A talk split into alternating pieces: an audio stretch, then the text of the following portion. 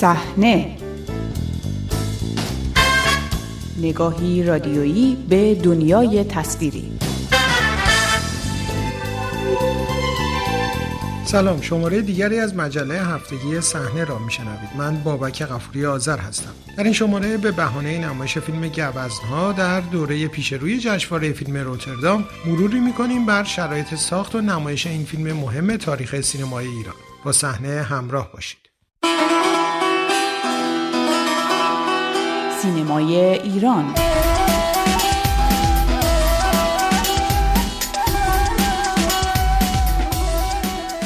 هفته گذشته اعلام شد نسخه به تازگی فراهم شده ای از فیلم گوزنها در بخش ویژه ای از جشنواره فیلم روتردام اواسط خرداد ماه به نمایش در میآید. گوزنها با بازی بهروز وسوقی و فرامرز غریبیان به تهیه کنندگی مهدی میساقیه و به کارگردانی مسعود کیمیایی سال 1353 ساخته شد و نخستین بار در سومین دوره جشنواره جهانی فیلم تهران به نمایش درآمد. این فیلم را می‌توان یکی از شاخصترین آثار ساخته شده با مضمون سیاسی در تاریخ سینمای ایران دانست. روایت داستان همراهی دوباره دو دوست قدیمی پس از سالها دوری که یکی حالا چریک مبارزی شده و دیگری درگیر با اعتیاد است. هیچی نه دوستی نه مال مردم خوری هیچی. چی می‌خوای تو هم یکم هم بگیر. چی می‌خوای. هیچی سید. سید رسول زیر علم سیزت فیق برا هیچی نمی‌خوام. فقط برن شو. یادت تو مدرسه مش می‌زدی به دیوار. یه بنده انگار جای مشت. میشه تو دیوار؟ حالا هم بزن. بایستا کنار نگاه کن. بزن. بزن. بزن بزن بزن بزن بزن بزن بزن بزن بزن بزن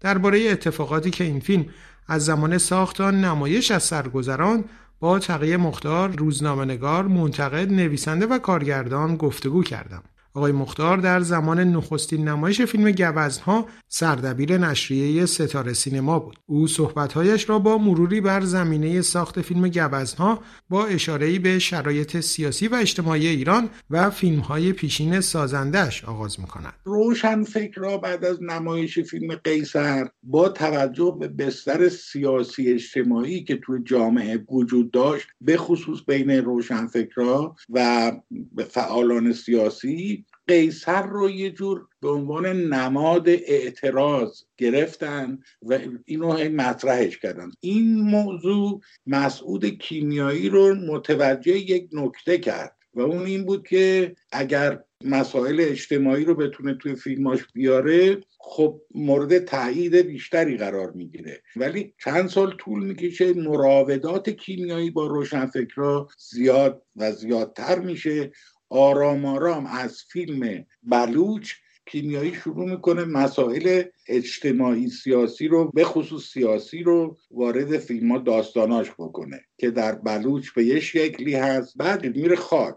در خاک مسئله استعمار رو مطرح می‌کنه. تا میاد به گوزها که دیگه خیلی در واقع تندروی در اونجا می‌کنه. حالا باید شما به این نکته هم توجه داشته باشین که دهه چهل تا عواسط دهه پنجاه یا حتی مثلا تا مقطع انقلاب دورانیه که مبارزات سیاسی و نهزت های زیرزمینی در ایران همینطور رشد پیدا می‌کنن این جریان توی بستر اجتماعی ایران وجود داشت و چون تمام روشنفکرها هم از این نوع ادبیات و هنر استقبال می‌کردن و اگر شما یک آثارتون چه در شعر چه در قصه چه در داستان چه در فیلم یا موسیقی حتی اگر شما زیاد اهل مبارزه نبودی یا داخل مبارزه سیاسی نمی شدی تحویلت نمی گرفتن در اون دوران. اون دورانی بود که تفکر چپ استیلای کامل داشت بر عرصه فرهنگی و هنری ایران. خب کیمیایی هم با الهام گرفتن از این مبارزات زیرزمینی فیلم گوزنها رو بسازه. در محافل سینمایی و اینا کسی نمی‌دونست که این قرار چیکار کنه. فقط خود آقای میساقیه می‌دونست و خودش که نوشته بود و همکاراش هم حتی می‌تونم بگم مثلا اون همه همکاران عوامل فیلم هم دقیقا انقدر آگاهی سیاسی نداشتن که بدونن مسعود کیمیایی منظورش چیه از این فیلم چی می‌خواد بگه و چه هدفی داره. ولی خودش خیلی روحیه پیدا کرده بود و احساس می‌کرد همه جامعه روشنفکری پشت این هست و شروع کرد به ساختن این فیلم. چطور اجازه داده شده های مختار؟ فکر می‌کنید یعنی در واقع نظام سانسور متوجه نبود که چه فیلمی داره ساخته میشه؟ نه. آقای میساقی خیلی فرد با نفوذی بود. نقش آقای میساقیه رو نباید دست کم گرفت. تهیه کننده بسیار با نفوذی بود هم در فرهنگ هنر هم در خود بدنه سینمای ایران. وقتی هم که حتی فیلم گوزها توقیف شد میساقیه بیشتر از همه با اینکه سرمایش اونجا خوابیده بود در حدود یک سال مقاومت کرد. جنگی با وزارت فرهنگ و هنر با مامورین ساواک اینا که روی ها داشتن کار می‌کردن مقاومت می‌کرد و من حتی دقیقا می‌دونم که به کیمیایی گفته تو نگران نباشی سرمایه من اینجا خوابیده. ما باید پاش واسیم که یک کاری بکنیم که این فیلم به اون صورت که ساخته شده بیاد روی اکران. و حالا قبل از اینکه برسیم به اکران های مختار می‌دونیم که در جشنواره جهانی فیلم تهران فیلم اکران شده و نسخه کامل اونجا نمایش داده شده که همه هم دیدن. روند نمایش فیلم ها اونجا چجوری بود؟ یعنی در واقع مثل الان نبود که حتی اون هیئت بازبینی و این شورای پروانه نمایش و اینا الان برای جشنواره داخل ایران همون شورا فیلم ها رو قبلا می‌بینه. از جشنواره جهانی فیلم تهران رو وزارت فرهنگ و هنر اون موقع برگزار می‌کرد. آقای حجیر داریوش هم دبیر به اجرایی این جشنواره بود. خود نامی که اون فیلمساز داشت اون فیلمسازهایی که فیلماشون اونجا می‌رفت یک پشتوانه این بود که به اینا اطمینان می‌کردن. دوم فکر نمی‌کردن که انتقاد یا گله شکایت کردن در فیلم ها از حتی اعتراض و اینا تا این حدی که در گوزن ها بود اصلا کسی جرأت بکنه چنین کاری بکنه. کارگردان هم اون موقع یاد گرفته بودن فیلم هاشون رو میذاشتن در آخرین لحظه میرسوندن به فستیوال.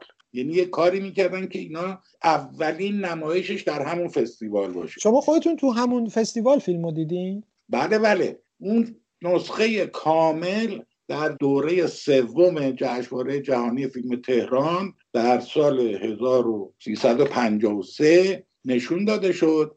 ولی اکران عمومیش کی بود؟ بهمن 1354 فضای جشنواره جهانی فیلم تهران چگونه شد وقتی نخستین بار فیلم ده آیا در محافل پیچید؟ همون موقع که نشون می‌دادن در جشنواره تماشاچی‌ها دائم در صحنه های مختلف کف می‌زدن برای این فیلم. و بعدم البته من خودم این رو به چشم ندیدم ولی از دوستانم شنیدم از خیلی از دوستان که بعد از نمایش فیلم یه دی از تماشاگرای ایرانی محسود کیمیایی و فرامرز غریبیان و اینا رو رو شونهشون بلند کردن و اینجوری باشون برخورد کردن. یعنی روز بعد از نمایش فیلم مطالبی در بسا ستایش و تحسین این فیلم آمد. ولی چون از همون موقع ساواک افتاد دنبال کار این فیلم به مطبوعات هم دستور دادن که راجع به این فیلم چیزی نوشته نشه و این فیلم مشکل داره راجبش نوشته نشه. حالا اتفاق جالب اینه که فیلم تو همون دوره سوم جشنواره جهانی فیلم تهران جایزه می‌گیره یعنی بهروز بله. وسوقی. بهترین بازیگر مرد سال انتخاب شد از دست فرای پهلوی هم جایزه گرفت. اتفاق در نوع خودش کم سابقه ایه که در واقع حکومتی که مورد انتقاد قرار گرفته داره جایزه میده به فیلم منتقد خودش. اولا همه دولت هماهنگ با هم نبود اون موقع. وزارت فرهنگ و هنر آنچنان زیر مثلا قدرت دولت یا نخست وزیر و اینا نبود.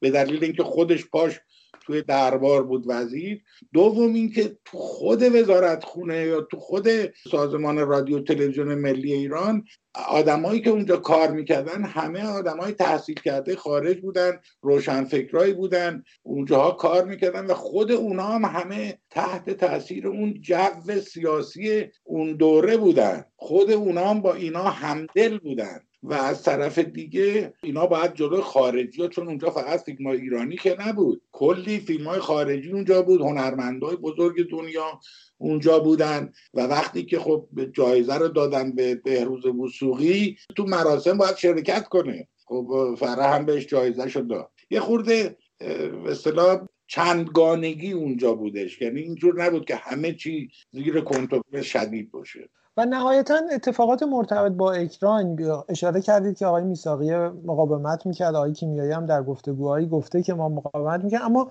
نهایتا چطور مجبور شدن که در اون سکانس پایانی دوباره فیلم برداری کنن و به یه شکل دیگه ای تموم بشه؟ من خودم یه روز در استودیو میساقیه بودم نشسته بودم. توی دفتر آقای میساقیه محسود کیمیایی هم نشسته بود. چند نفر دیگه از دوستانم بودن. خود آقای میساقیه هم اونجا بود. فکر کنم یکی دو روز بعد از نمایش فیلم گوزها در فستیوال بود. یه دو سه نفر آقا وارد از پله های اومدن بالا توی دفتر آقای میساقیه بعد از یه سلام علیک کوتاه گفتن که آقای کیمیایی اینجا هستن. آقای میساقیه فکر نمی‌کرد که چه جریانی داره اتفاق میفته با دستش اشاره کرد به طرف مسعود گفت بله آقای کیمیایی اینجا تشریف دارن. یکی از اون آقایون اومد جلو و محکم خوابون تو گوش مسعود کیمیایی. همونجا گرفتنش و بردن با خودشون. خب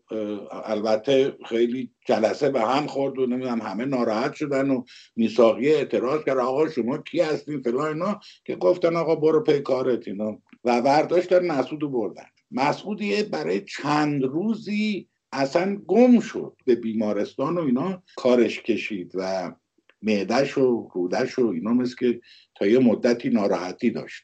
به هر حال بعدم که مسعود بعد از چند روزی پیدا شد اصلا عوض شده بود. یعنی مسعودی که دائما میخندید و به این اون مطلق می‌گفت و شوخ بود و اینا یه جوری رفته بود تو خودش رفته بود تو لاک خودش. دیگه اون مسعود قبلیه نبود. و خب بعد از اونم مثل این که بهش گفته بودن حق نداره دیگه از این نوع فیلم های اعتراضی و اینا بسازه.